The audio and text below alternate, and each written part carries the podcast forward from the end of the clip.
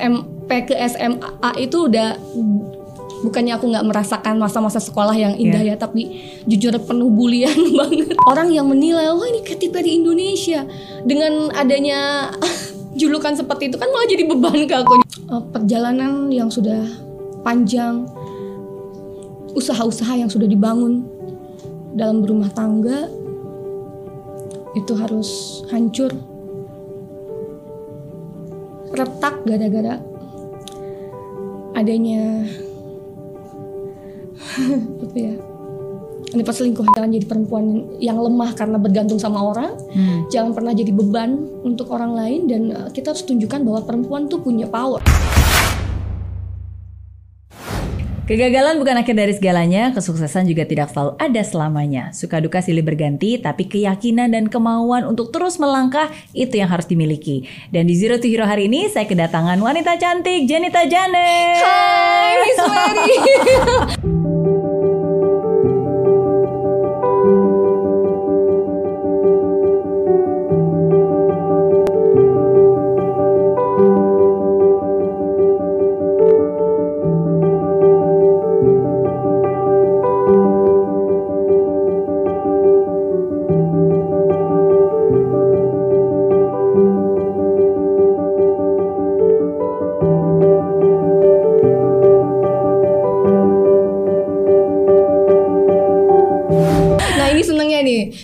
Tiap ketemu Miss Mary itu selalu bawaan ceria, semangat, nggak tahu oh, kenapa ya. Jadi bisa aja. Kita nggak ngelihat waktu, kayaknya kalau ngobrol sama Miss Mary kayaknya mesti panjang, jelas, dan selalu menceriakan. Thank you, thank you.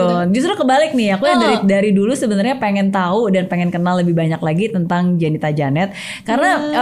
um, Mbak Janet tuh beda banget. Karena kalau pertama kali aku ngelihat Mbak Janet uh-huh. itu di di T V dengan wig yang warna-warni, iya, iya. ya, tapi sekarang sangat berbeda, yeah. penampilan yang berbeda, yeah. pemikiran, pola pikir yang berbeda juga. Wow. Ya kan, um, profesi yang juga berbeda, hmm. dan makanya saya bilang Zero to Hero is the journey. Jadi ada hmm. banyak pembelajaran yang pastinya bisa saya dapatkan, dan juga semua yang nonton dapatkan dari seorang Mbak Janet hari wow. ini. Luar biasa deh. Iya. Nah, sebelum kita ngomongin perjalanannya, hmm. um, kalau saya pertama kali tahu Mbak Janet itu kan uh, dari seorang penyanyi dangdut, yes, ya kan, dan bahkan sebenarnya penyanyi dangdutnya juga dari kecil katanya. Betul, dari kampung ke kampung gitu. Hmm. Dulu juga sebenarnya mungkin kalau bisa dibilang mamahku tuh senang nyanyi. Hmm. Dulu mamahku dulu yang sering jadi penyanyi, jadi penyanyi dangdut keliling tuh mamahku dulu. Hmm. Lama kelamaan mamah kok kayaknya seru ya nyanyi di atas panggung, terus kayak happy, kayak bukan bekerja, hmm. kayak bukan itu suatu pekerjaan. Akhirnya lama-kelamaan setiap hari ngedengerin musik, kok kayaknya pengen ya kayak mama gitu loh. Jadi gak disuruh, gak apa, tapi memang uh, timbul dari diri sendiri. Okay. Kayak nyanyi ini kayaknya suatu pekerjaan yang memang menyerukan, hmm. mengasihkan, dan bisa menghibur orang kayak gitu. Awalnya sih kayak gitu. Umur berapa berarti begitu Mbak Janet? Dulu aku dari kelas enam S D. enam S D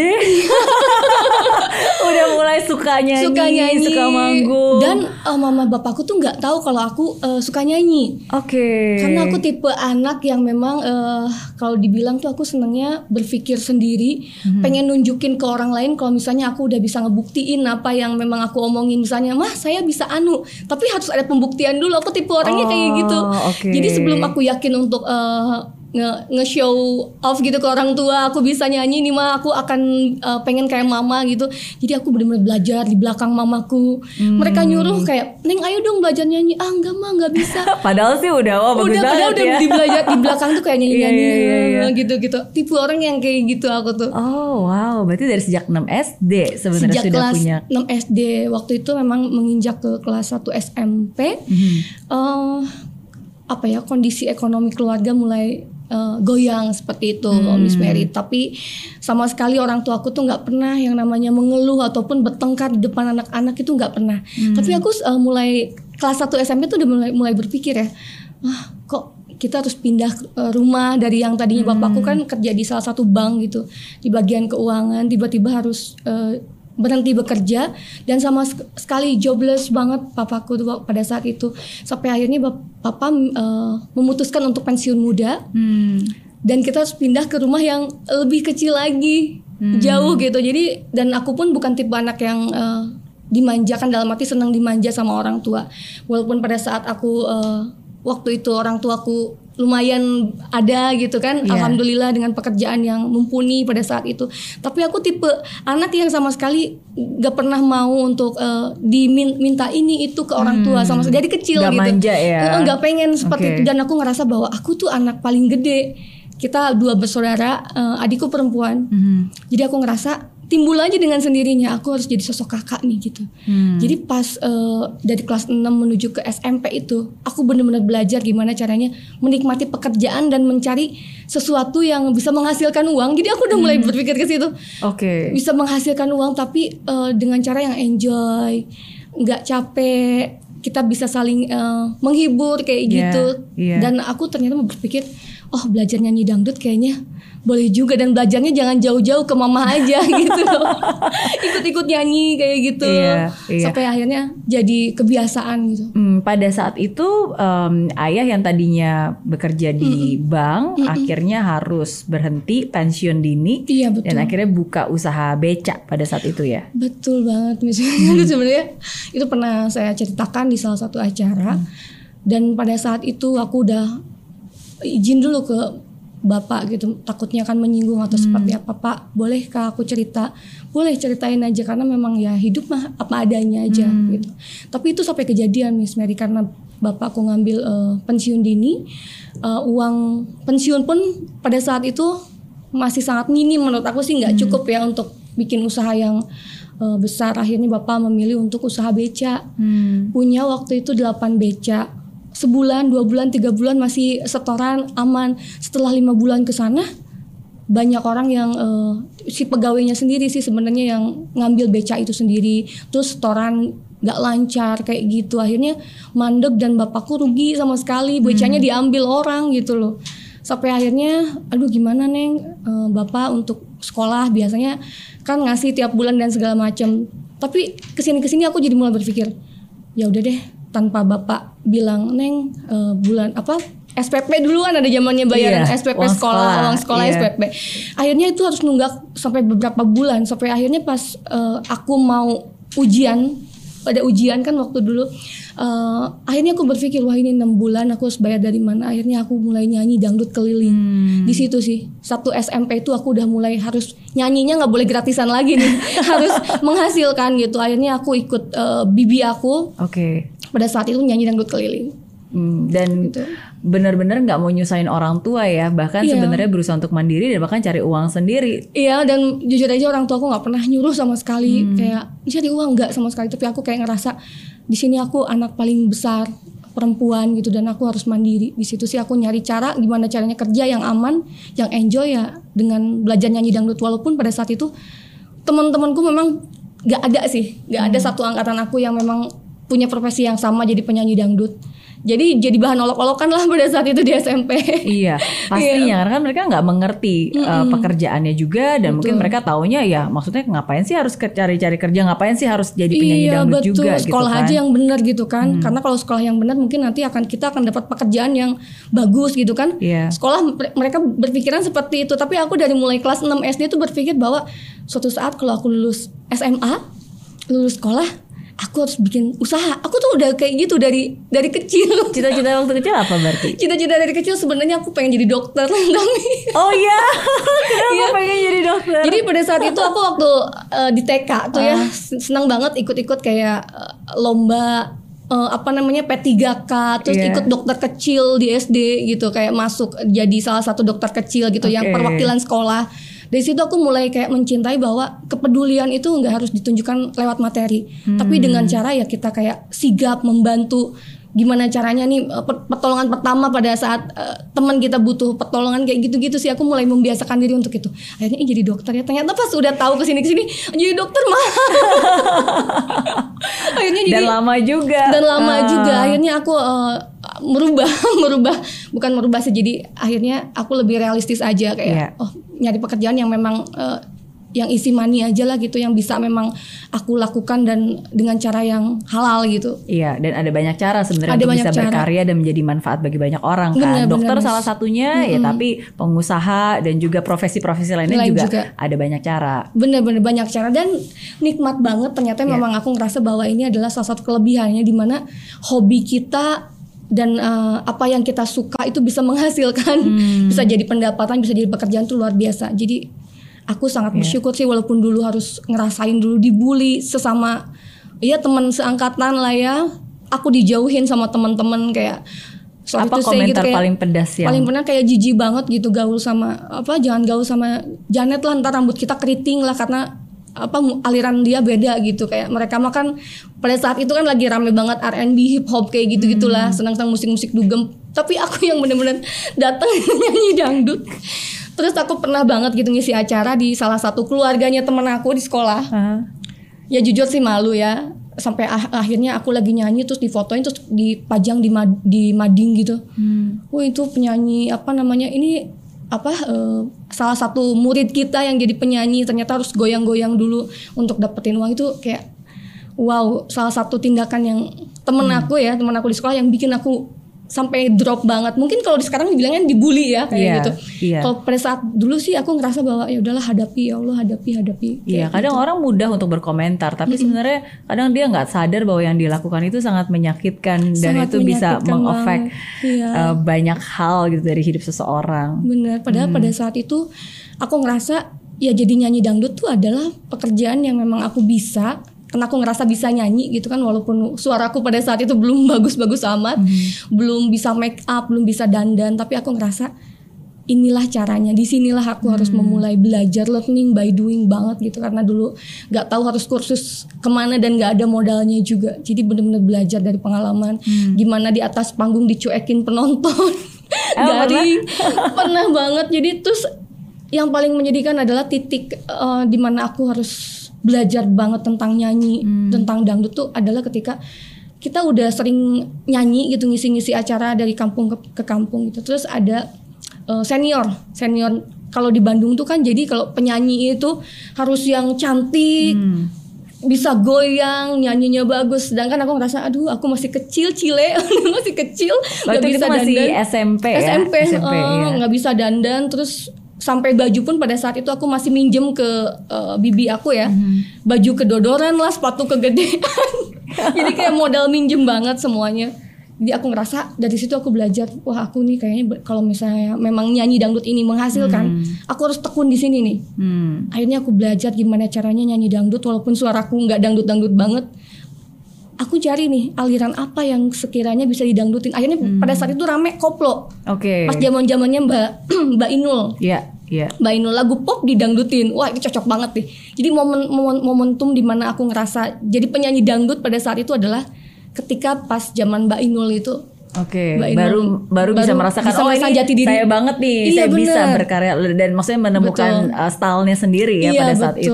itu. Itu di situ sih, walaupun ya okay. pada saat itu ya S M P ke S M A itu udah, bukannya aku nggak merasakan masa-masa sekolah yang indah yeah. ya, tapi jujur penuh bulian banget. Pasti. Pasti ya, pasti. Jadi teman-teman pun bisa kehitung lah. Kalau aku bilang yang jadi sahabat tuh cuma ada dua atau tiga, empat gitulah hmm. sahabat di S M P S M A tuh.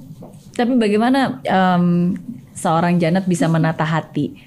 Karena kan namanya juga masa remaja ya, pasti kan sometimes kadang-kadang setutup-tutupnya kuping ini kita tutup rapat, tapi tetap aja kedengeran, kedengeran. Dan itu kan pasti masuk ke hati, dan tetap aja pasti ada perasaan kayak aduh kok malu. Gini banget sih, malu, yeah. sedih gitu. Ya mm-hmm. malu, karena gak cuma di sekolah, pulang ke rumah pun kan teman-teman di lingkungan rumah gitu kayak wah ada penyanyi dangdut tuh, penyanyi dangdut gitu, kayak malu lah, sampai sekeluarga kita dibully. Hmm. Karena kita uh, keluarga kita kan senang musik dangdut gitu. Dari mulai bapak, mama yang penyanyi dangdut. Jadi kita kalau mau ke warung, kalau selalu dinyinyirin gitu. Kalau zaman sekarang nyinyir gitu kan. Wah, ada penyanyi dangdut nih. Oh, goyang dulu dong, goyang dulu sawer dong gitu kayak. Hmm. Seperti itu. Tapi kita kayak mulai membiasakan diri bahwa enggak apa-apa, sekarang mungkin kita digituin. Jadi ada da- keyakinan dalam hati aku, Miss. Aku pengen nunjukin gitu, gimana caranya aku bisa jadi penyanyi dangdut. Dalam arti penyanyi dangdut yang benar. Kan yeah. mungkin banyak juga penyanyi dangdut yang mengembel-embelkan, aku penyanyi dangdut.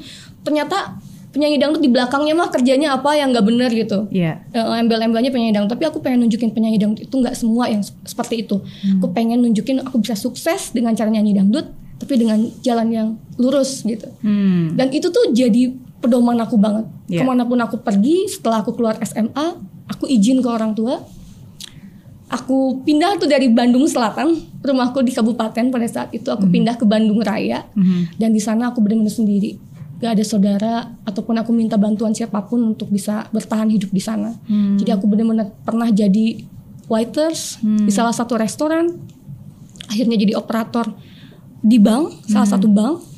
Terus juga pernah aku uh, izin ke orang tua, mah saya mau ke Jakarta, hmm. tapi mereka nggak tahu aku aku tuh kerja di mana. Aku bilang aku di sana mau nyanyi, hmm. ternyata aku jadi ini jadi M C woro-woro di P R J okay. sebulan pada saat itu. Jadi aku benar-benar dapat uh, tawaran pekerjaan karena aku ngerasa bahwa oh jadi waiters pendapatannya segitu pada yeah. saat itu, bukan mengecilkan pendapatan tapi memang nggak cukup gitu. Yeah. Terus jadi operator di salah satu bank, ternyata bukan passion aku, nggak di situ, yeah. jadi nggak betah. Akhirnya di Jakarta uh, aku ditawarin jadi M C woro-woro salah satu produk. Aku langsung tertarik mm. uh, Miss Mary karena pendapatannya sangat lumayan. Sehari mm. dapat, katanya sehari dibayarnya itu seratus lima puluh ribu. Okay. Wah kalau sebulan nih udah bisa lumayan, uh, udah lumayan. Langsung jutaan. Pada saat itu ya, yeah. pada saat itu tuh besar banget jutaan, dan aku dalam hatiku ya Allah, izinkan aku bisa ke Jakarta walaupun bener-bener blank sama sekali, aku di Jakarta belum pernah. hmm. Jadi aku bener-bener nekat tinggal sama uh, L O-nya, L O salah satu I O di Jakarta gitu, hmm. dan bener-bener apa ya, numpang hidup sama mereka aja lah, udah makan segala macam dicukup-cukupin. Kebayangnya tiap hari makan ketoprak gitu, kayak udah bersyukur banget. Iya karena namanya juga anak perantau, apalagi betul. Pada saat itu kan maksudnya pekerjaan itu bukan sesuatu yang yang tetap seperti kayak karyawan tetap dengan gaji tetap, betul, kan. Jadi betul, of course betul. Apapun juga yang didapat ya pasti kalau bisa ya di diirit-iritin lah. Iya. Teman-teman yang lain kan, karena aku gabungnya sama anak-anak S P G pada hmm. saat itu. S P G ada dua puluh, uh, delapan belas orang, ada M C dua orang, dan aku salah satu M C di, dari mereka gitu kan. Hmm. Ya itu karena mereka tahu aku penyanyi dangdut, jadi aku tuh bener-bener yang dikucilin lagi. Sedih banget kayak, aduh kita pas saat mereka free gitu, hmm. libur kan, ah kita ke mall yuk segala macem. Aku yang, jadi aku nggak apa-apa di sini aja gitu-gitu. Hmm. Kayak banyak nahannya, pengen nunjukin. Tapi setiap aku kerja dimanapun nih, kayak waktu jadi M C woro-woro di salah satu produk itu di P R J, itu yang bener-bener aku pengen nunjukin banget, aku bisa jadi M C, aku bisa okay. jadi, bisa nge-host dalam hati gitu. Pada saat dulu kan aku nggak ngerti nge-host tuh seperti apa, yeah. bener-bener gimana caranya. Itu kan kayak kita dagang kan, yeah. menawarkan produk. Kerjaannya emang sebagai M C, tapi M C untuk menawarkan produk kan, yeah. jadinya di situ secara nggak langsung aku belajar juga gimana hmm. caranya kita bisa menarik perhatian orang untuk tertarik terhadap produk kita. Jadi hmm. jiwa bisnisku tetap ke bawah pada saat di situ. Ya tapi terlihat sih, maksudnya ya, um, seorang Janet itu pertama-tama kamu benar-benar tahu apa yang kamu mau, apa yang kamu suka, dan kalau kamu hmm. benar-benar sudah menemukan apa yang kamu mau dan suka, hmm. ya kamu benar-benar seratus persen ingin menjadi yang terbaik di bidang itu. Iya, ya kan? Tapi kalau hal itu memang bukan passion kamu, contohnya padahal udah pernah dapat kerjaan uh, bekerja di bank, betul, kan. Betul, betul. Jadi kan wanita karir, udah oke gitu banget kan? Jadi wanita karir iya, gitu. Iya, iya. Tapi kamu tetap memilih untuk uh, menjadi penyanyi dangdut, tetap memilih juga untuk waktu itu kerja sebagai M C gitu, mm-hmm. karena ya um, ya karena kamu mengikuti kata hati, kata hati, passion kita di mana gitu, apa yang kamu tahu yeah. dan apa yang kamu suka pada saat itu. Betul, karena mm. salah satu yang aku pikir bahwa uh, dimanapun aku bekerja, aku yeah. harus nyaman dan dengan apa yang memang aku kuasain gitu. Aku nggak hmm. mau, memang belajar itu harus untuk nge, nge upgrade apa yang kita bisa. Tapi benar-benar okay. kalau kita benar-benar blank, kita nggak tahu, itu kayaknya akan ya bi, kita bisa aja mungkin bisa me, menguasai tentang hal itu, tapi kita nggak enjoy di situ. Iya. Dan gitu kalau kita nggak enjoy, akhirnya nggak jadi excellent gak juga. Nggak jadi excellent juga, dan yeah. pada saat kita sukses pun nggak akan jadi sesuatu yang greget. Cuma yeah. jadi ah challenge saja gitu. Iya. Yeah. Itu. Lalu apa titik baliknya sampai akhirnya bisa sukses dan berhasil dan menjadi terkenal di dunia entertainment? Nah jadi Masya Allah, aku kayak sampai detik ini pun aku ngerasa ya Allah, aku sudah ny- sampai di titik ini. Apa yang sudah aku lakukan, apa yang sudah aku usahakan, apapun yang sudah Allah kasih ke aku gitu, kayak ini benar gitu. Ini hasil dari aku gitu, yang aku bukannya menghilangkan jasa teman-teman semua tim, tapi di sini aku kayak berdiri di kaki aku sendiri. Aku yakin dengan apa yang tadi Miss Mary bilang bahwa aku bisa di sini. Aku hmm. akan kejar, aku akan fokus. Jadi benar, aku benar-benar menutup telinga, aku fokus ke depan gitu, aku nggak peduli orang mau ngomong apa. Pada saat itu aku beberapa kali ikut audisi. Hmm. Setelah dari M C itu aku berpikir bahwa di Jakarta ketemu dengan teman-teman artis tuh. Hmm. Jadi banyak bintang tamu, artis-artis kayak gitu, sampai dibilang sama teman-teman aku, kenapa nggak nyoba ke label aja di situ. Hmm. Akhirnya aku ikut audisi, audisi, audisi gagal. Aku nggak patah semangat, wah kayaknya di entertain oke nih, oke nih gitu. Okay. Aku yakin banget gitu kan, walaupun aku nggak, ya nggak nggak sempurna lah apa, tapi aku ngerasa kayak aku punya tes, aku kayaknya di sini deh gitu kan. Yeah.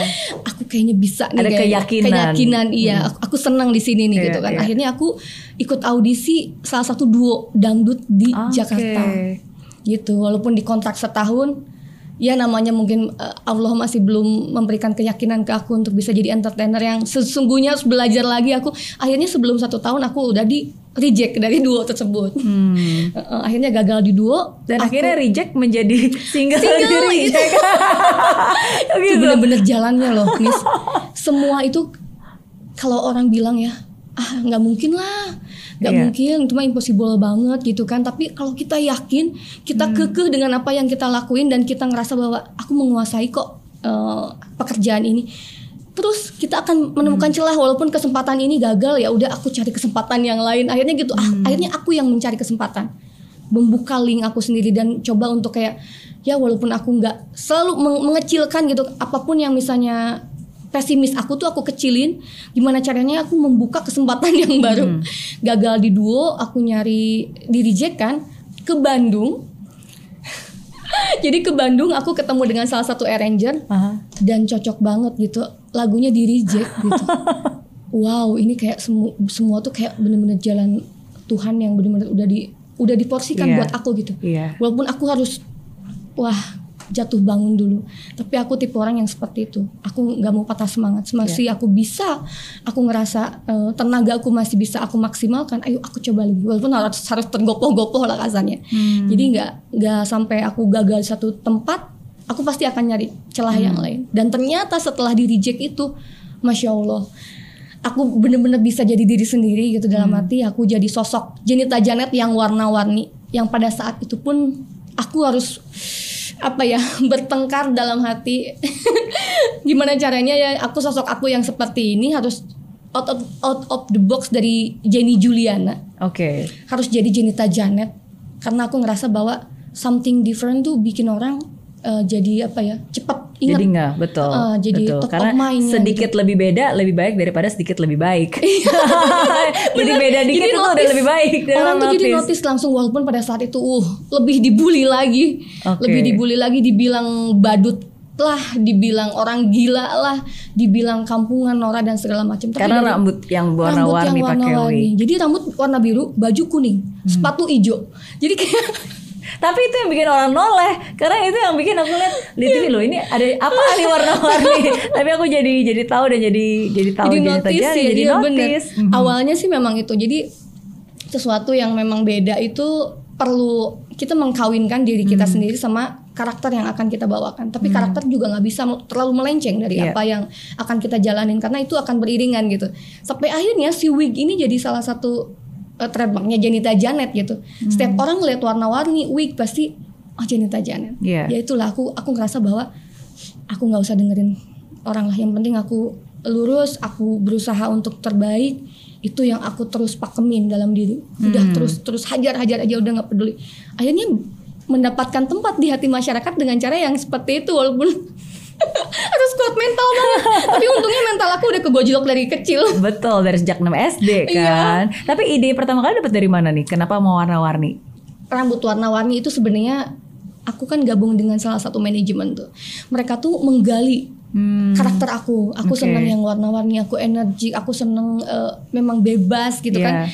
Terus aku nggak bisa joget dangdut. Sebenarnya aku nggak bisa joget dangdut, makanya joget aku pun joget-joget go-go-go-go kayak gitu. Akhirnya mereka me mengkonversikan apa ya, semua yang kekurangan aku hmm. jadi sesuatu yang ya udahlah, kamu punya kekurangan nih, kita akan bikin uh, dengan sesuatu yang unik, tapi okay. kamu coba kawin kawinin ya sama diri kamu sendiri gitu. Yeah. Akhirnya gitu, rambut kamu diwarna-warni, berani nggak? Aduh jangan dong, ntar rusak gitu kan kalau yeah. hijau gitu. Akhirnya kita memutuskan bahwa pakai wig aja. Oke. Okay. Wig warna-warni. Oke. Okay. Itu awalnya idenya wow. dari situ. Dan pas pertama kali kemunculan itu yang benar-benar Ya ampun, gimana itu benar-benar itu gemetar seluruh tubuh. Iya, karena masih belum biasa masih ya. Masih belum biasa ya. Gitu kan. Orang kan normal nih ya dengan rambut. Betul, betul, betul. Dengan warna yang natural gitu, tiba-tiba aku muncul dengan rambut warna ungu. Iya. Dan pada saat itu media yang luar biasa tuh melihat aku sosoknya, oh ini Katy Perry Indonesia. Padahal hmm. itu kita nggak create sama sekali. Hmm. Orang yang menilai, wah ini Katy Perry Indonesia. Dengan adanya julukan seperti itu kan malah jadi beban ke akunya. Iya. Oh, wow. Tapi dia malah nggak suka dibilang Katy Perry Indonesia. Ya karena menurut aku beban ya, Miss ya. Semua orang tuh punya keunikan sendiri gitu. Kalau yeah. orang tercompare jauh banget Katy Perry dari mana gitu kan. Tapi ya udahlah, kita manfaatin momen itu ketika orang menjuluki itu, malah aku semakin kayak ya udah aku kan versi Indonesia, yeah. bukan versi aslinya gitu kan. Betul. Itu yang aku malah aku uh, aku pakai itu untuk jadi apa ya, kekuatan aku harus seperti Katy Perry. Jadi aku jadi jadi motivasi hmm. buat aku lah, harus lebih ba- lebih baik. Terus walaupun suara aku okay. juga belum bagus-bagus amat, tapi dari apa ya, banyaknya penonton yang menilai penampilan aku, banyak ngasih masukan, kritikan, itu malah jadi sesuatu yang wah benar hmm. nih, kayaknya aku harus lebih baik. Akhirnya itu terus-terus belajar, belajar, belajar sampai akhirnya ya di titik dimana aku ngerasa aku harus jadi Jenita Janet. Gitu. Hmm. Dan sekarang tanpa wig pun orang alhamdulillah memang bisa mengenal sosok Jenita Janet apa adanya dengan kesehariannya gitu, tanpa harus pakai wig dulu gitu baru orang gitu. Iya, dan hari ini saya melihat sosok yang tangguh di balik semua itu. Tidak semua orang actually bisa sekuat itu dan setangguh itu dan punya mental baja. Dan kalau aku perhatikan dari dari pemilihan kata-kata kamu, sometimes uh, orang bisa berkata apapun sih ya, tapi asalkan apa yang kita ucapkan terhadap diri kita sendiri itu jauh lebih keras dibandingkan yeah. apa yang orang lain ucapkan kepada kita, itu yang jauh, jauh lebih matters gitu. Karena kan setiap kata hmm. adalah doa. Betul. Setiap kata yang kita ucapkan gitu kayak oke, okay, aku harus jadi lebih baik, aku bisa gitu, aku yeah. mampu gitu. Aku mampu, itu aku bisa. Wow, itu satu hal yang aku nggak pernah bisa bayangkan, bahwa ternyata kamu banyak banget melalui hal-hal yang tidak mudah. Hmm. Yang mungkin kalau orang cuma ngeliat di kaca cuma taunya oh ya Jenita Janet yang yang joget-joget gitu. Iya. Tapi sebenarnya di balik semua itu wow. You have a strong heart. Hati yang yang nggak semua orang sih bisa sekuat itu untuk bisa melewati masa-masa sulit itu. Ya karena aku ngelihat ya teman-teman tuh banyak yang uh, ya yang paling susah adalah mempertahankan kan, Miss. Hmm. Apapun yang kita buat, setinggi apapun bangunan misalnya, image yang kita bangun, yeah. ketika kita nggak bisa nge-maintain uh, dengan attitude kita, dengan apa cara pandang kita ke depan, hmm. uh, visi misi kita ke depan seperti apa. Karena aku ngerasa bahwa pada pada awal pertama kali aku terjun ke entertainment itu aku pengennya pengen jadi entertainer, bukan hmm. sekedar jadi singer gitu loh. Hmm. Jadi aku banyak belajar gimana caranya. Uh, ternyata entertainer itu nggak harus yang kita harus paling bagus, paling terbaik. Ternyata nggak seperti itu. Hmm. Dimana ketika orang percaya dengan apa yang kita sampaikan, uh, mereka uh, ngerasa enjoy, senang hmm. dengan apa yang kita lakukan. Menurut aku itu bisa dikategorikan menjadi seorang entertainer. Yeah. Dari situ aku dari basic itu. Aku ngerasa kayak oh, apapun yang aku lakukan aku harus tetap menghibur orang. Hmm. Orang harus nyaman deket sama aku. Terus aku tidak boleh jadi beban untuk orang lain. Hmm.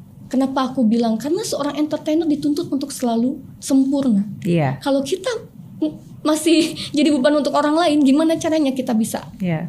terlihat sempurna di mata orang? Itulah. Yeah. Dari dari titik itu uh, aku ngerasa bahwa inilah yang bisa jadi um, titik dimana aku akan bisa terus bertahan ke depannya, harus terus terus memaintain hmm. apa yang sudah aku bangun. hmm. Pernah sebenarnya dalam hidup aku aku ngerasa um, pengen mundur dari dunia entertain tuh pernah. hmm. Ketika um, mungkin kalau di karir aku udah dapat kepercayaan dari masyarakat, tapi dalam rumah tangga harus gagal. hmm. Itu tuh bener-bener konflik batin banget. Kayak Uh, dulu kan kalau aku boleh sedikit cerita, mantan suami saya itu adalah manajer. hmm. Saya tarik sebagai manajer pada pekerjaan saya, karena aku ngerasa di dunia entertain ini waktunya bener-bener full banget gitu. yeah. Aku gak mau kehilangan waktu quality time aku dengan suami gitu, kalau misalnya aku terus menghabiskan waktu di dunia entertain sendirian. yeah. Akhirnya aku mengambil dia sebagai manajer supaya kita kemana-mana bisa bareng, hmm. terus bisa menikmati, aku bisa ngurus dia sebagai suami gitu. Dan salah satunya adalah supaya dia pun mendapatkan penghasilan yang menurut aku ya dibandingkan pekerjaan yang lain gitu, yang easy money banget emang di dunia entertain. Yeah. Dan pada saat itu aku pun sudah mulai punya kedudukan lah di dunia, di dunia yeah. artis gitu kan. Jadi ya udahlah, kenapa aku harus ngasih ke yang lain, udahlah kasih kesempatan ke mantan suami aja pada saat itu untuk bisa berkarir di sini gitu. Hmm. Walaupun pada saat itu dia sama sekali nggak punya nggak punya ini nggak punya pengalaman di dunia manajer, hmm. tapi learning by doing. Aku ngerasa karena ya aku pun kan sebagai istri juga, jadi cara aku sekalian lah sekalian gitu. Jadi kita sama-sama belajarnya di lapangan. Uh, aku tuh pengennya di seperti ini, manajer tuh kayak gini. Jadi benar-benar learning by doing di situ. Hmm. Tapi ya itu tadi, apa yang kita inginkan, apa yang kita harap pekerjaan bisa seiringan dengan rumah tangga, ternyata tidak semulus itu pada kenyataannya. Hmm. Aku harus gagal di usia pernikahan sembilan tahun. Sudah sangat berjuang banget dari segala hal, uh, konflik rumah tangga ya, yang pada saat itu aku coba selesaikan dengan mantan suami. Tapi aku benar-benar di titik dimana aku harus menentukan hidup. Hmm. Awal pun dulu waktu menikah aku gitu, saya nggak mau sampai uh, rumah tangga saya membebankan orang tua. Yeah. Jadi di situ pun titik dimana aku ngerasa aku harus punya rumah tangga yang mandiri di situ. Hmm. Jadi aku ngerasa ya udah, kalaupun aku bisa bantu suami pada saat itu ya udah, aku akhirnya gak mau banyak hitungan dengan suami. Yeah. Pada saat itu suami belum bisa memberikan tempat tinggal yang nyaman, pekerjaan yang layak. Ya udah, aku bantu dengan segala yang aku bisa. Oke, okay, aku akan manfaatkan apa yang sudah aku bangun. Hmm. Aku kerja keras kesana kemari segala macam, off air kayak gitu-gitu kan senang banget ya, anggap aja ini sambil hiburan gitu. Yeah. Kan segala macam. Tapi alhamdulillah itu menghasilkan banget.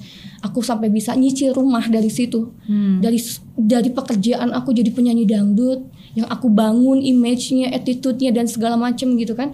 Sampai akhirnya ya itu penghasilannya bisa sangat luar biasa sekali gitu. Hmm. Dibandingkan aku harus mungkin ya, nggak semua orang seberuntung. Yeah. Uh, aku pada saat itu aku ngerasa beruntung banget karena Allah ngasih jalannya uh, mudah banget gitu kan, untuk dapetin uang untuk D P rumah dan segala macam. Walaupun harus kita jemput-jemput bola dulu ya. Betul. Keluar pulau segala macam. Tapi tetap harus ada usaha ya. Harus ada usaha. Tetap dilancarkan. Tetap dilancarkan hmm. walaupun udah nggak tahu siang nggak tahu malam. Tidur cuma dua jam, tapi yeah. itu aku lakuin untuk menunjukkan ke orang tua bahwa aku bisa punya rumah tangga yang mandiri hmm. tanpa menyusahkan suami. Okay. Itu itu sih yang aku.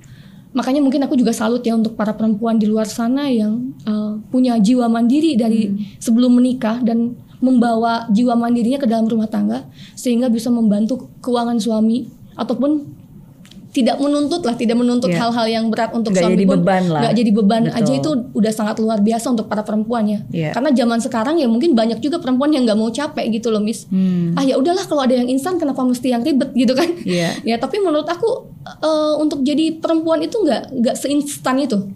Kita gak akan bertahan, kita gak akan kuat untuk jadi perempuan yang tough kalau misalnya kita cuma pengen dengan cara yang instan untuk yeah. jadi wanita yang mandiri. Gak kayak gitu. Yeah. Karena semuanya butuh proses. Hal menurut aku ya, seringnya kita dihantam permasalahan apalagi terhadap perempuan ya. Perempuan harus hebat dalam rumah tangga. Yeah. Perempuan harus mandiri dalam bekerja. Perempuan harus bisa jadi ibu, jadi kakak, jadi leader. Banyak ekspektasinya. Banyak ekspektasinya. Jadi sebenarnya inti dari semua itu adalah yang menurut aku ya, Miss. Jadi perempuan itu yang penting kita punya jiwa tidak membebankan diri sama orang lain hmm. dan cukup bisa berdiri dengan kaki sendiri. Itu sih hmm. itu yang bikin aku jadi kemanapun aku pergi aku gak pengen jadi beban aja. Iya, dan seperti kayak tadi um, Mbak Janet bilang ya, maksudnya sometimes sekuat-kuatnya kita, seceria-cerianya kita pasti ada saat momen titik terendahnya juga. Betul. Ya, jadi kalau buat Mbak Janet apa titik terendahnya? Ketika harus tahu bahwa aduh ntar aku suka agak melo.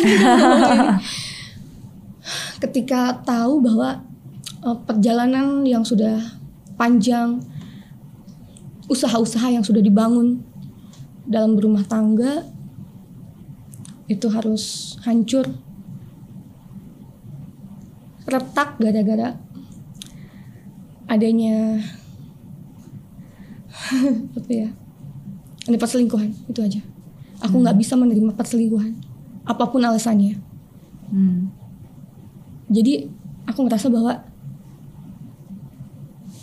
hancur hidup aku pada saat itu. Aduh, melon ntar.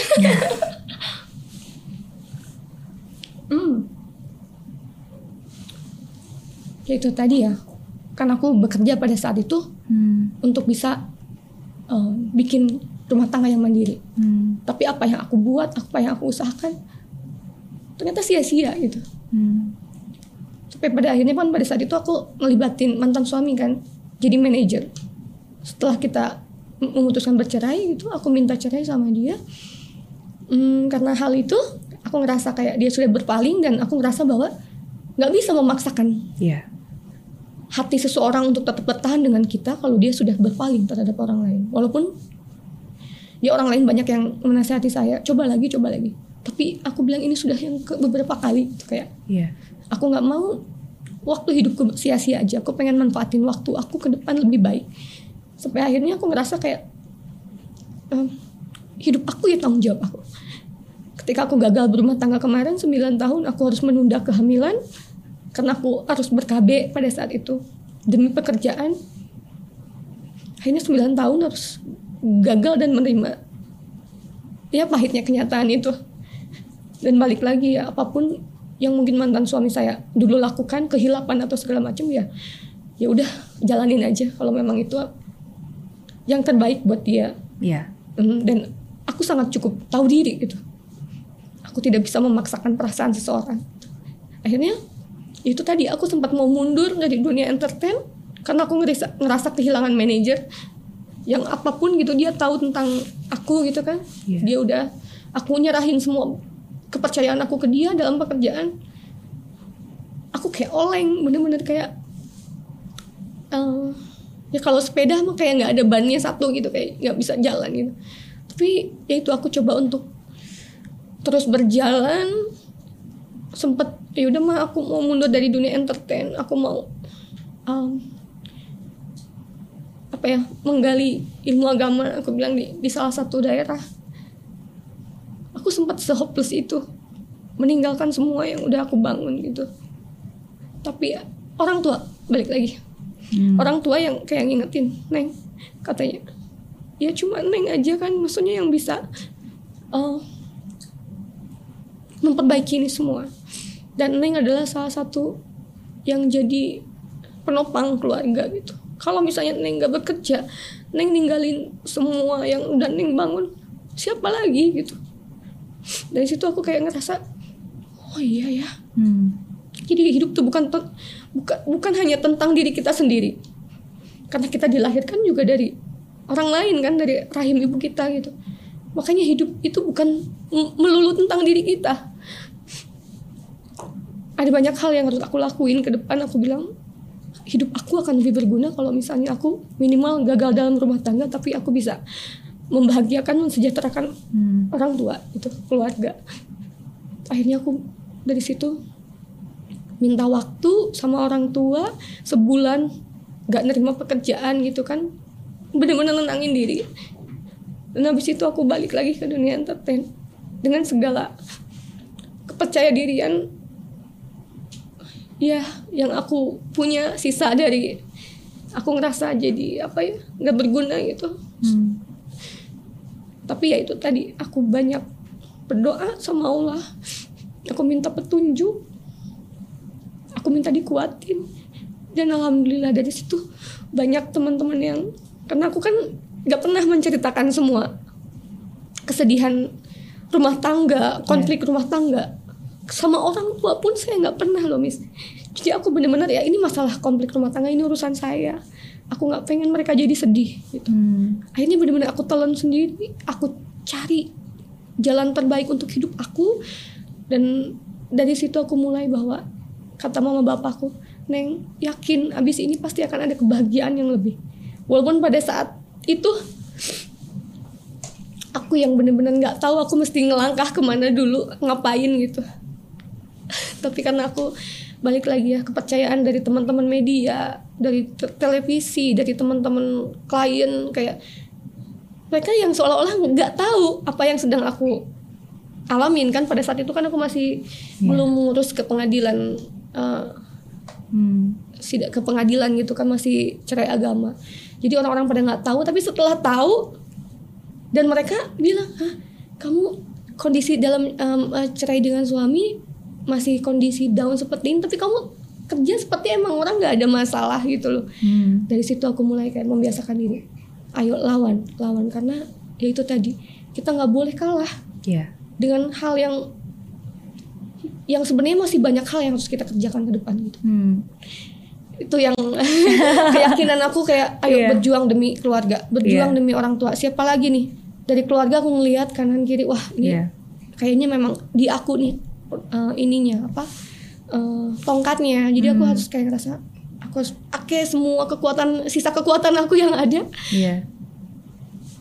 untuk coba melangkah ke kehidupan aku yang baru. Dan Tuhan menjawab doa kamu untuk um, dijauhi dari yang menyakiti mm-mm, dan didekatkan. didekatkan dengan yang menyayangi.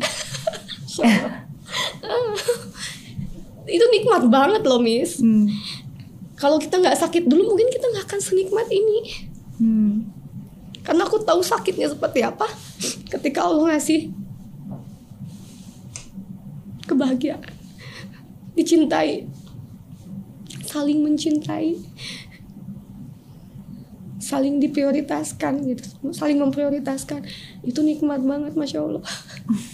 Bahkan sampai detik ini pun kayak masih belum percaya gitu, karena kita mau kerja, kita mau melakukan segala sesuatu, kalau hati kita carut marut, yeah. hati kita belum nyaman,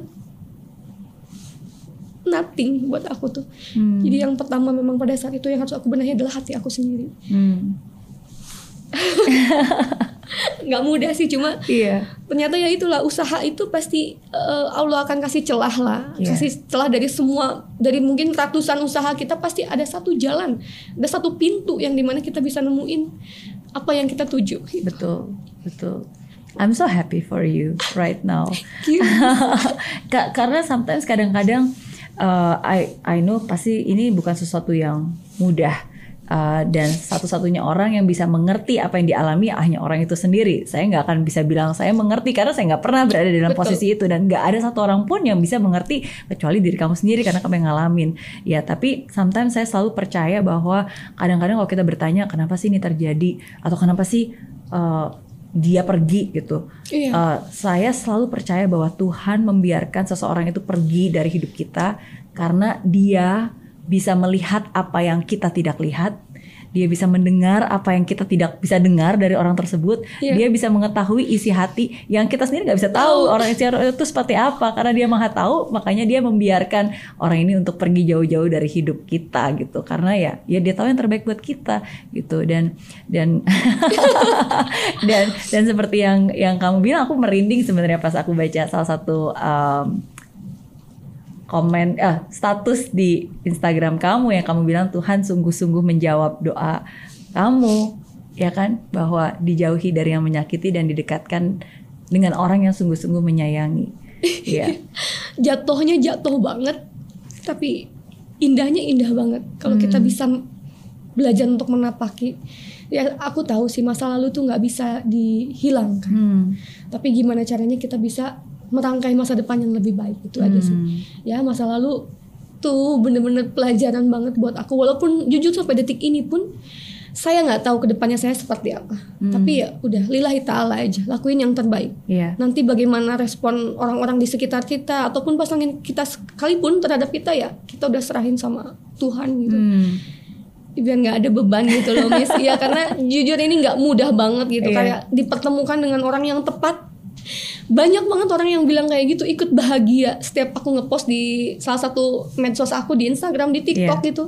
Banyak banget perempuan yang ikut bahagia, ikut seneng, kayak kebahagiaannya tuh nularin banget ya yeah. gitu, kayak uh, energi positifnya kerasa banget. Terus yang paling aku maknai dalam hidup aku sekarang adalah ternyata itulah, kita nggak tahu apa yang Allah rancangkan yang terbaik buat kita ke depan. Yeah. Makanya jangan pernah ngerasa hidup kita hancur sehancur-hancurnya. Karena semasih kita dikasih nyawa, semasih kita dikasih kesempatan sehat, kita masih punya kesempatan untuk bahagia. Hmm. Ya gitu. Terus aku tuh ngerasa kayak setiap harinya yang aku lakuin, walaupun jujur ya sampai detik ini saya masih dituntut gono gini sama mantan suami. Ya walaupun itu itu harus aku hadapin, aku harus jalanin. Allah hmm. Maha tahu dari yeah. semua yang sudah saya lakukan gitu kan. Tapi saya tetap ngerasa beruntung hmm. karena apa? Allah menyelamatkan aku dari hmm. orang-orang yang memang tidak baik mungkin buat aku. Iya, yeah. iya. Yeah. Dan kita fokus ke depan, walaupun ya. mungkin masa lalu mengejar-ngejar, tapi kita tetap tidak boleh berpaling. Kita harus fokus dengan apa yang ada di depan kita. Betul. Iya. Makanya cocok banget nih pas ketika ketemu sama uh, suami uh, yang sekarang ya, Mas Danu. Mas Danu. Sebenarnya jujur ya kayak nggak nyangka banget bakal jadi suami, karena pada saat itu pun aku untuk membuka hati untuk cari suami itu masih belum. Hmm. Tapi ya ternyata Allah cepet banget nyelamatin aku nih biar cepet-cepet yeah. ada yang tanggung jawab, biar cepet-cepet ada sandaran. Mungkin itulah hmm. partner hidup jadinya. Apa yang membuat kamu yakin? Ada orangnya lagi di sini. Gimana ya, Miss? Yang membuat aku yakin adalah setiap laki-laki pasti punya uh, sifat, punya attitude dan masa lalunya masing-masing. Hmm. Saya ngerasa bahwa uh, dengan siapapun kita punya pasangan, yeah. kita harus belajar dulu bagaimana kita, yang tadi aku bilang kita nggak boleh jadi beban untuk orang lain. Hmm. Begitupun aku tahu karakter pasangan aku, tipe uh, laki-laki yang seperti apa. Hmm. Dengan pengalaman aku gagal kemarin berumah tangga, aku benar-benar nyari laki-laki yang bisa mempertanggungjawabkan omongannya aja dulu. Hmm. Sebelum dia nunjukin janji-janjinya dia, tapi aku benar-benar nyari laki-laki yang bisa mempertanggungjawabkan omongannya. Dari apa yang setelah saya mengenal Mas Danu, dari apa yang dia ceritakan, itu ternyata memang sesuai dengan kenyataan. Hmm. Bahkan dia pernah bilang, aku bilang kan, kalau kamu memang benar-benar mau deket sama saya, saya nggak mau berpacaran, karena ini bukan saatnya lagi, bukan sesi berpacaran, saya nggak mau, saya nyari suami. Hmm. Padahal pada saat itu saya bercanda loh, Miss. Hmm. Karena hati aku aja masih harus dibenahin dulu. Yeah. Aku bilang saya nggak nyari pacar, saya nyari suami. Kalau mau serius datang ke orang tua saya. Datang beneran, Miss. Wow. Jadi dari situ aku merasa, ah, serius. Gitu. Wow. Awalnya yang tadinya cuma membuka hati, cuma yeah. pintunya kan ada dua nih, pintunya sebelah jadi kebuka dua-duanya. Iya, iya, iya. Hatiku kanan kirinya jadi kebuka semua. Jadi akhirnya benar-benar ngasih akses dia untuk, oh ya udah boleh. Uh, kamu kalau mau serius sama aku, hmm. ya udah datang ke orang tua. Datanglah dia ke orang tua saya untuk bilang bahwa kita mau serius. Gak lama dari situ kita merencanakan untuk jenjang pernikahan. Wow. Jadi kita okay. kalau bisa dibilang pacarannya setelah menikah. Iya. Lebih asik sebenarnya, lebih seru dan lebih banyak nikmat. Hal-hal baru yang kita baru tahu. Karena ini dua orang dewasa yang memang sudah um, apa ya menentukan pilihan bahwa oke okay, kita akan memperbaiki, kita akan buat ini lebih baik lagi dan belajar dari kesalahan yang sebelumnya dan betul. Memulai sesuatu ya untuk sama-sama baik tuh. Iya, dan hmm. senangnya lagi ternyata kita satu frekuensi. Hmm. Dari mulai sifat kita gitu yang mungkin banyak ya dua kepala berbeda wajar, tapi yeah.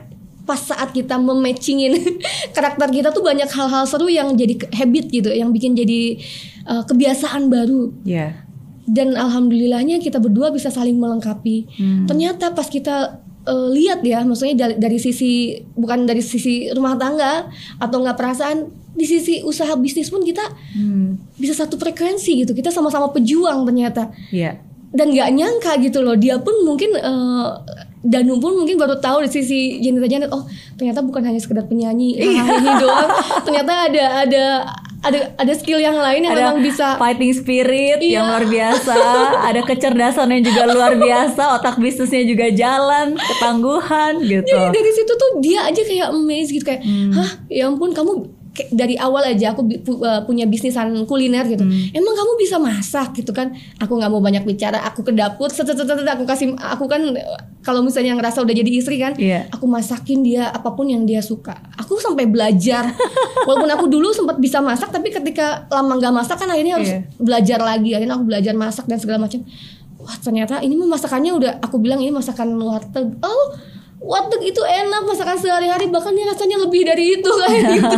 Ah serius aku bilang, aku nggak bisa masak loh. Padahal maksudnya dalam arti nggak expert yang selalu hmm. ke dapur gitu kan. Bisa tapi nggak selalu ke dapur. Akhirnya ternyata benar aku punya bakat itu, Miss. Secara nggak sadar ya, makanya yeah. kemandirian itu penting banget. Hmm. Ketika kita mencoba bahwa kita udah kita bisa masak nih, tapi kalau kita nggak sering nih, yeah. ya pasti akan akan nggak jadi sesuatu. Tapi kalau kita sering kita asah terus jadi sesuatu yang betul. Jadi betul. Sekarang nggak jadi produk nih. Yang bisa jadi, jadiin apa ya, cemilan yang memang aku suka bisa jadi produk, bisa jadi bisnisan, Miss. Sekarang jadi udah usahanya basreng gondreng. Iya semuanya kayak yeah, yeah, yeah. ya pun ini ngalir aja gitu yeah, kayak yeah, semuanya yeah. berjalan begitu aja, kita nikmatin hal yang kecil, apalagi ya itulah dari cemilan hmm. jajanan kecil aku itu, basreng itu jajanan kecil yang memang uh, suamiku tahu banget aku suka itu, akhirnya dia bilang kamu suka basreng ya, mau aku bikinin usaha nggak? Mau mau wow. mau. Uh aku ngeracik tuh dari mulai komposisi basreng yang biasa kan bakso ikan ya, yeah. ini aku campurin ayam dengan takaran yang gimana caranya basreng nggak alot gitu kan, hmm. wah develop develop sampai saus saus dengan varian saus yang banyak. Gak nyata.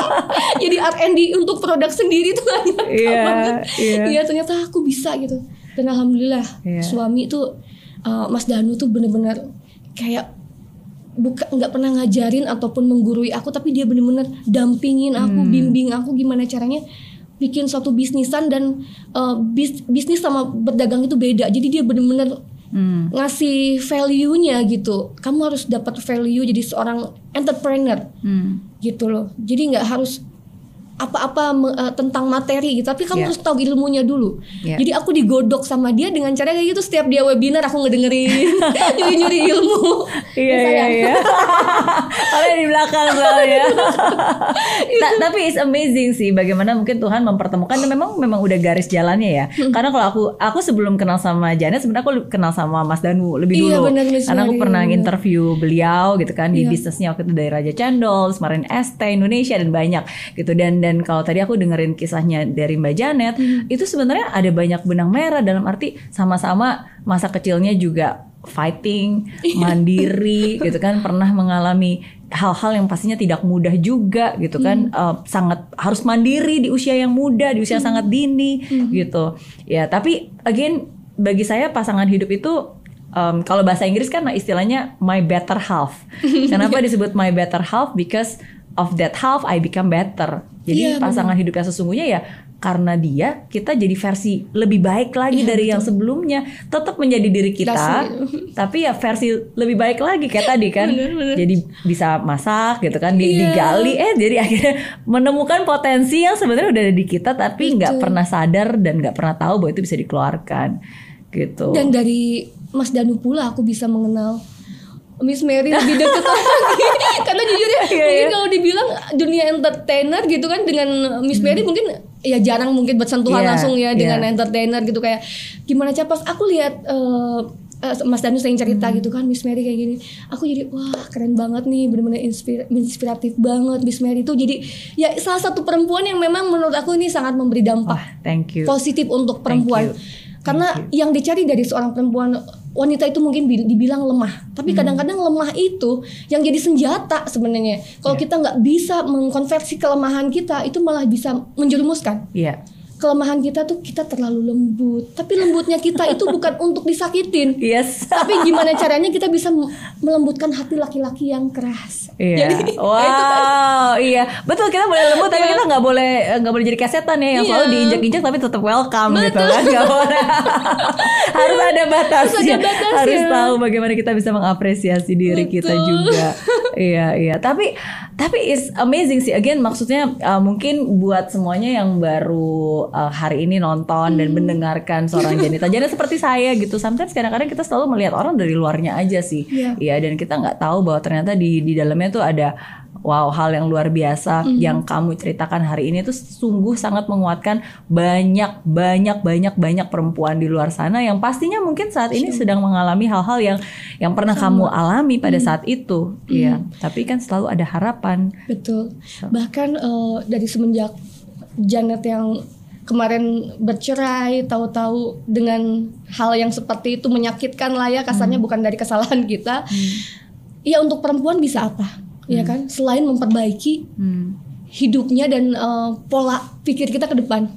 Hmm. Kalau misalnya kita tetap terperosok, tetap uh, down, tetap ngerasa paling uh, paling menderita, paling nggak beruntung, wah kita malah hancur hidup kita. Hmm. Jadi perempuan ya harus seperti itu, cari kebahagiaan yang lain, dalam arti kalau kita terus berusaha, pasti Allah akan membukakan pintu kebahagiaan yang lain. Hmm. Aku selalu yakin itu, Miss. Bahkan banyak banget D M-an yang masuk.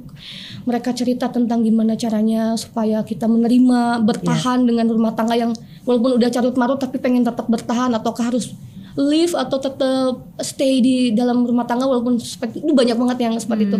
Akhirnya ya saya sharing sesuai dengan pengalaman yang saya punya, tapi tetap yeah. memberikan uh, pengertian bahwa setiap orang tuh punya rumah tangga yang masing-masing berbeda, berbeda betul. Jalan hidup yang berbeda. Tapi aku lebih nguatin di sisi keperempuannya. Yeah. Gimana caranya walaupun kita dalam keadaan rumah tangga yang carut marut, dalam dalam kondisi apapun, kita tetap jadi perempuan yang dihargai. Hmm. Jangan pernah ngerasa memang posisi kita akan terus berada di di bawah perempuan kalau kita sudah menjadi istri. Yeah. Tapi di mana caranya adalah gimana caranya perempuan itu nggak melulu harus jadi beban suami, nggak hmm. melulu harus apa-apa minta ke suami. Hmm. Ya dengan cara apa supaya kita dihargai sebagai perempuan di dalam rumah tangga? Kita harus bisa berdiri di kaki kita sendiri. Hmm. Gitu. Hmm. Yeay, aku speechless loh karena ya again banyak banyak banyak wanita ya mereka apa ya uh, sometimes bukannya orang meremehkan mereka tapi mereka meremehkan dirinya Diri sendiri, sendiri gitu, betul, merasa nggak mampu dan merasa ya udah segini aja betul, gitu. Bukan betul. Berarti kita harus hmm. sombong ya, justru nggak justru enggak, sebaliknya justru kita enggak. Harus tetap rendah diri, sorry rendah, rendah hati. hati. Hmm. Tinggi prestasi ya, bukannya dibalik banyak orang justru malah dia rendah diri. Betul. Udah gitu uh, tinggi hati lagi. Iya betul banget. Marah. Dan kadang-kadang tuh ya perempuan tuh sebenarnya punya kekuatan yang besar. Hmm, hmm. Bahkan kita mungkin bisa sejajar dengan laki-laki kasarnya untuk kekuatan kita hmm. di dunia ini gitu kan porsinya. Kenapa? Karena ya mungkin laki-laki pun tidak akan bisa sukses tanpa hmm. adanya kelembutan, kasih sayang, ketulusan, keikhlasan dan support yang besar dari seorang perempuan. Yeah. Makanya menurut aku tuh perempuan tuh punya uh, posisi yang sangat penting dalam kehidupan laki-laki. Yeah. Begitupun dalam rumah tangga, jangan sampai kita harus turut kepada uh, suami kita, harus yeah. berbakti. Tapi itu tadi kita tidak boleh jadi perempuan yang banyak mintanya, yeah. sedikit actionnya gitu. Yeah. Jadi menurut aku perempuan jangan pernah mengemis. Hmm. Walaupun de- belum dalam pernikahan nih, pacaran atau dekat se- se- uh, dengan seseorang, jangan pernah mengemis perhatian. Hmm. Lakukan apa yang bisa bikin orang perhatian sama kita gitu. Hmm. Jangan pernah mengharap perhatian orang, jangan pernah meminta sayangin aku dong. Aduh aku, itu kan kayaknya jadi kayak itu merendahkan diri sendiri. Yeah. Tapi bikin gimana caranya laki-laki itu bisa kangen sama kita, yeah. bisa perhatian sama kita dan gak bisa jauh dari kita. Hmm. Itu sebenarnya hmm. yang aku lakuin sekarang sih kayak gitu. Iya. Yeah. Dan again, uh, ketika kita ingin mendapatkan seseorang yang baik ya kita juga harus meningkatkan diri kita sendiri, memantaskan. Betul. Ya. Jadi dengan kamu memantaskan diri kamu, akhirnya kamu mendapatkan yang memang lebih pantas untuk kamu. Iya kan? Iya benar banget. Benar. Jadi aku nggak pernah banyak berekspektasi terhadap yeah. orang. Kita nggak pernah tahu dengan siapapun kita mungkin sekarang dipasangkan, mau itu be- yeah. lagi pacaran atau suami istri, kita nggak akan pernah tahu endingnya seperti apa. Yeah. Gitu. Jadi aku hanya bisa melakukan yang terbaik, hmm. nitipin diri, dan aku selalu melibatkan Allah. Yeah. Itu dalam apapun yang aku lakukan termasuk dalam rumah tangga. Yeah. Jadi sesayang-sayangnya kita dengan pasangan, ya ini karena Allah gitu. Yeah. Kalau bukan karena Allah kita nggak akan ketemu. Iya. Yeah. Gitu. Hmm. Satu kata yang aku, satu kalimat yang aku selalu hmm. ingat dan aku setuju banget. Um, kamu pernah bilang bahwa um, lebih baik kita tidak dihargai daripada nggak punya harga diri. Iya. Yeah. Daripada kita hilang harga diri hmm. hanya demi untuk, untuk dihargai. Meng- iya. Itu tadi. Hmm. Jadi harga diri itu penting banget karena perempuan yang tadi aku sempat bilang. Harga dirinya tuh dari perilaku dan sifat kita sendiri. Hmm. Jadi aku nggak pernah ngerasa pengen dihargai banyak orang, tapi aku harus menghancurkan harga diri aku. Tapi dengan harga diri itu orang bisa menghargai kita gitu. Hmm. Jadi pertahankanlah, pertahankanlah harga diri kita. Jangan menjual harga diri demi untuk dihargai. Hmm. Itu sih. Yeah. Jadi itu udah, udah kayak uh, apa ya? Pedoman untuk diri aku sendiri sebagai perempuan. Aku ingin jadi perempuan yang beruntung. Kenapa? Karena perempuan yang beruntung biasanya bisa menyelamatkan hidupnya. hmm. Bukan berarti kita gak butuh orang lain, enggak. yeah. Tapi gimana caranya, apapun resiko hidup yang kita ambil, hidup, aku bilang ke suami, hidup aku tuh adalah keputusan aku, tanggung yeah. jawab aku. terlepas aku kemarin harus gagal berumah tangga, itu resiko hidup aku. Aku yeah. harus bisa. Nah gimana caranya ketika kemarin aku udah sempet down kan, gagal, tapi ternyata oh gak boleh lama-lama. Oke, manusiawi kita kecewa, tapi ternyata kita sendiri yang bisa bangkitin hmm. semuanya. Kita yang bisa merubah keadaan diri kita sendiri. Yaitu tadi, jangan jadi perempuan yang lemah karena bergantung sama orang. hmm. Jangan pernah jadi beban untuk orang lain. Dan kita harus tunjukkan bahwa perempuan tuh punya power. hmm. The power of perempuan. Gimana yeah. caranya kita bisa membuat laki-laki membutuhkan uh, kita, yeah. bukan hanya menginginkan kita gitu. mm. Jadi aku berusaha dalam rumah tanggaku yang sekarang, aku berusaha jadi apapun yang suami aku butuhkan, mm. supaya dia juga nggak membutuhkan orang lain. Dalam arti mm. ketika dia setuju iya ketika dia pengen makan enak, ya udah saya siap jadi koki, siap jadi chef. Ketika dia pegel-pegel, nggak usah ke tempat pijat, saya jadi tukang pijat. Jadi ketika dia pengen minuman yang enak, nggak usah keluar ke kafe-kafe, saya jadi bartender aja. Wow. Jadi ketika saya mungkin harus beres-beres rumah, ya udah saya jadi A R T. Yeah. Kita harus siap untuk segala posisi. Begitupun untuk uh, apa ya, sesuatu yang bisa bikin dia bahagia. Yeah. Apapun yang mungkin aku, yang dia nggak tahu tentang aku, aku nggak tahu tentang dia. Kita sama-sama menggali. Yeah. Gitu. Kita sama-sama sekali. Uh, tidak ingin ada sesuatu yang kita tutup-tutupi. Dari Betul. Awal kita udah sama-sama komitmen. Apapun yang sudah kita alamin, apapun yang akan kita lakukan ke depan, aku pengen semuanya terbuka. hmm. Karena aku bilang hidup itu bukan tentang masalah bagaimana kita harus menjadi baik di depan orang, hmm. tapi gimana caranya kita lebih baik setiap harinya. Iya. Gitu. Setuju. Setuju. Dan sesuatu yang berawal dengan kebaikan ya akan berakhir dengan kebaikan juga pastinya. Mm-hmm. Kalau di tengah prosesnya belum baik, ya itu artinya belum belum selesai belum perjalanannya selesai, karena adalah proses belajar. Betul betul. Iya. Dan dari uh, awalnya tadi masak-masak, bikin mm-hmm. basreng gondreng. Ba, terakhir kali ketemu baru belum launch sebenarnya. Belum belum launching, iya kan? belum, belum launching. launching. Belum launching. Jadi Mas, Masya Allah, itu benar-benar kayak Allah membukakan, karena niat kami ketika membuka basreng ini dengan franchise-nya, dengan modal yang enggak begitu besar, kita bisa membukakan peluang bisnis untuk orang lain. Iya. Yeah. Kita sama-sama ini kita berjualan, berbisnis gitu. Yeah, yeah. Jadi untungnya bukan kita dari tim, bukan hanya untuk mencari untung yeah. ataupun eksistensi di produk, enggak, tapi gimana caranya supaya orang lain bisa berpeluang dapat keuntungan yang sama. Yeah. Jadi dari mulai harga franchise yang memang murah, sistem bisnisnya yang memang uh, Mas Danu tuh, dia udah menurut aku sih, wah harus banyak belajar dari dia nih tentang yeah. ilmu bisnis franchise tuh. Ternyata memang banyak banget bisnis di zaman sekarang itu nggak perlu modal besar, yeah. nggak harus ribet, semuanya by system. hmm. Bahkan jualan gerobak pun yang modalnya nggak harus besar, kita udah ada Bisa. Sistemnya sendiri. Betul. Keuangannya, uh, apa pencatatannya, dalam arti uh, apa transaksinya tuh ada P O S-nya gitu loh. Iya, rapi lah rapi semuanya. semuanya walaupun digerobakan gitu iya. loh, Miss ya. Jadi itu pun uh, uh, dalam arti kita bisa uh, bisa sambil memberikan uh, ilmu hmm. berbisnis yang baik, yang simple. Jadi kalau buat perempuan yang ingin memulai hidup, eh gimana caranya ya? Pengen jadi perempuan yang mandiri. hmm. Sebenarnya itu, kalau misalnya kita gak punya modal, kita bisa gunain medsos.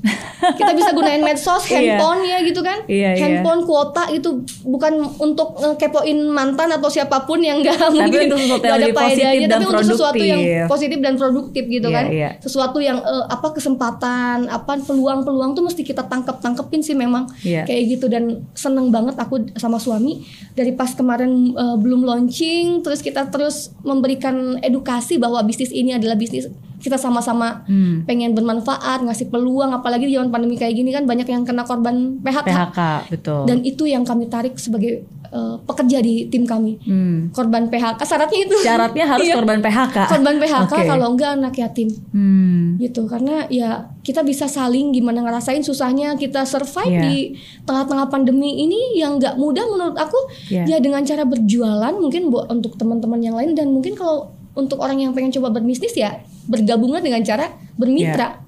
Yeah. Yang paling mudah seperti itu. Jadi bisnis itu sesimpel itu, semudah itu, asalkan kita mau belajar terjun langsung sih. Hmm, gitu. Dan tetap mau kerja keras karena ada, ada prosesnya keras. Juga. Betul, ada prosesnya juga. Yeah. Ini kalau teman-teman bilang ini kolaborasi yang bagus katanya. Yeah. Mas Danunya entrepreneur, Jenita Janetnya di entertainer. Jadi oh iya. Kayak perpaduan. Perpaduan. Saling melengkapi. Saling melengkapi untuk promo mungkin aku bisa pegang gitu, betul, untuk promo betul, dan betul. segala macam. Terus betul. Mas Danu lebih ke sistemnya seperti apa untuk apa namanya administrasi, administrasi dan segala macam. Administrasi betul. Jadi saling melengkapi dan saling melengkapi. Aduh nikmat banget nih. Tapi ya itu uh, balik lagi kalau suami bilang segala sesuatunya harus ada agreement dulu. Jadi hmm. kita pun di dalam rumah tangga tentunya akan berbeda. Dalam berbisnis kita tetap sesuai yeah. rules kontrak, kita ada agreementnya seperti pasti. Apa biar nggak merusak. Betul. uh, betul. Kondi- kondusifnya di rumah tangga kan kalau misalnya apalagi dengan orang yang sama gitu yeah. kan pekerjaan dibawa ke rumah tangga, rumah tangga dibawa ke pekerjaan. Saya pernah ngalamin dulu, jadi nggak mau. Tetap harus ada profesional, ada rulusnya, ya, ya untuk bisa memastikan dan lebih enak juga. Again keterbukaan ya. Itu paling penting sih. Lebih betul. Baik di awal jelas, jelas. Daripada nanti ya udahlah nanti aja nanti aja. Tapi malah jadi nggak jelas, malah iya. jadi malah jadi ribet dan apalagi susah. Sistem kepercayaan udah udah nggak yeah, bisa yeah. kayak gitu. Yeah. Seru jadinya. Oke, okay. So what's next nih? Apa ke depannya? Kayaknya pasti udah banyak rencana nih. Apalagi oh. sama Mas Danu, wah pasti banyak banget nih rencana-rencana ke depannya. Seru kalau kita punya pasangan yang satu frekuensi dalam yeah. arti. Aku tuh kadang-kadang kalau suami bilang ide-ide kamu tuh liar loh, kalau nggak hmm. ditangkap-tangkapin ini nggak jadi sesuatu. Hmm. Dia pintar banget. Ide aku tuh memang agak sedikit aneh sih, hmm. ya aneh-aneh kayak kemarin basreng dengan saus-saus kekinian, hmm. kan belum ada kan. Ya udah aku akhirnya dia bikinin dan ke depan pun aku mau bikin sesuatu makanan yang unik juga yang mungkin uh, baru pertama di Indonesia. Wow, gitu. Ditunggu. Jadi benar-benar uh, kita gimana caranya membangkitkan lagi yeah. U M K M dan gimana caranya supaya makanan tradisional tetap kayak basreng ini kan makanan lokal ya, cemilan yeah. yang pinggiran yeah. gimana caranya kita naikin kelas, maksudnya meng, meng high level kan. Jadi le, uh, level yang yang kekiniannya adalah mungkin dengan cara menggabungkan isi basreng ini dengan yang lagi hit sekarang yeah. gitu kan, harus tetap kekinian betul. Kayak gitu. Jadi dan sangat terjangkau. Sangat terjangkau sekali. Iya benar. Itulah Miss, makanya yeah, aku seneng yeah, yeah. banyak uh, makanya ini cepat yeah. ngehits juga mungkin karena basreng ini kan mungkin untuk sebagian orang oh udah jadi cemilan yeah. favorit nih di Bandung, di Jawa Barat, tapi untuk di pulau-pulau lain masih masih harus dikasih tahu nih basreng ini apa gitu. Yeah, yeah. Perlu edukasi lagi dan ini yang produk yang akan launching ke depan ya itu tadi. Kita hmm. pengen menggerakkan lagi U M K M, terus makanan-makanan Indonesia uh, gimana caranya kita bisa memberikan inovasi-inovasi baru terhadap dunia kuliner, cie hmm. pemain kuliner ya. Ini lagi belajar soalnya, so-soannya. Iya, yeah, no, tapi it's good. Maksudnya hmm. cara kita untuk bisa tetap maju, ya berarti we have to keep doing and keep learning, keep yeah, doing and keep bener. Learning gitu. Terus, dua-duanya terus, harus dikayu dan dua-duanya harus harus sejalan. Karena kalau kita cuma du-du-du kerja kerja kerja tapi nggak pernah belajar, ya akan timpang. Tapi kalau kita belajar belajar belajar tapi nggak pernah dikerjain, nggak jadi dan apapun. Jadi juga nggak jadi apa-apa. So ya. Yeah. Keep doing and just keep learning gitu. Kayak naik sepeda ya. Kayak naik sepeda. Kayak ngayuh sepeda ya. Iya. Tapi thank you banget sekali lagi buat Jenita Janet yang sudah meluangkan waktu hari ini untuk berbagi, hmm. uh, menguatkan. It's like wow, it's it's amazing. Kayak saya, seperti saya bilang, maksudnya tidak ada yang kebetulan dan hari ini ketika kamu cerita uh, tentang cerita kamu, ketika kamu berbagi, ketika kamu membagikan sesuatu yang memang dari pengalaman hidup kamu sendiri, saya yakin itu sungguh-sungguh-sungguh sangat menguatkan banyak perempuan di luar sana. Bukan hanya menguatkan ya, kayaknya menyadarkan ke mereka juga bahwa wow. harus mandiri, nggak boleh ngemis, harus bisa apa ya uh, kuat dan tangguh gitu. Betul. Mm-hmm. Banyak. Aku juga banyak belajar dari Miss Mary ini. Humble, so humble, rendah hati. Karena satu hal, untuk bisa uh, mengambil pengalaman hidup orang itu kan nggak mungkin kita kita rasakan sendiri. Jadi hal yang paling penting adalah belajar dari pengalaman orang lain. Hmm. Jadi aku satu satu hal yang aku belajar dari Miss Mary yaitu kita bisa bisa mengupgrade diri dengan belajar dari pengalaman orang lain. Iya.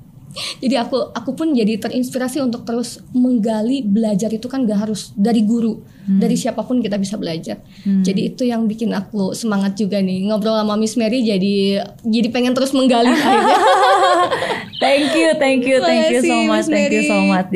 Uh, saya doakan semoga sukses buat semua usahanya. Amin, amin, Amin, amin, ya kan. Dan juga sukses juga nih, karena dengar-dengar mau planning juga membangun keluarga dan seterusnya. Jadi amin. Amin, doakan yang pengen terbaik. Cepet-cepet punya momongan nih Miss Mary, kita yeah. kita ikhtiar ke dokter kandungan, pemeriksaan dan segala macam. Walaupun aku ya kemarin sembilan tahun sempat menunda kehamilan, tapi sekarang udah menuju ke enam bulan lah dengan rumah tangga yang baru, mudah-mudahan cepat diberi kepercayaan menjadi orang tua. Amin, amin, amin, amin. Kita doakan semua yang lagi nonton juga ikut mendoakan terima yang terbaik kasih buat Mbak Janet dan juga Mas Danu.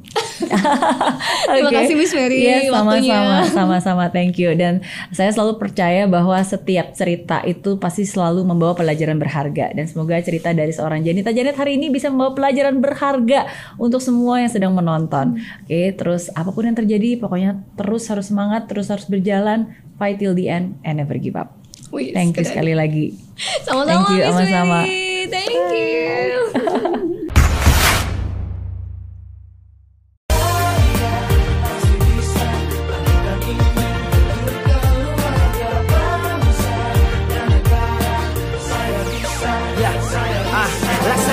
Tanpa hujan, hidup tanpa tujuan, kering dan mati tanpa hijaunya tumbuhan. Ah, demikian kalau mimpi tak kunjung terjadi.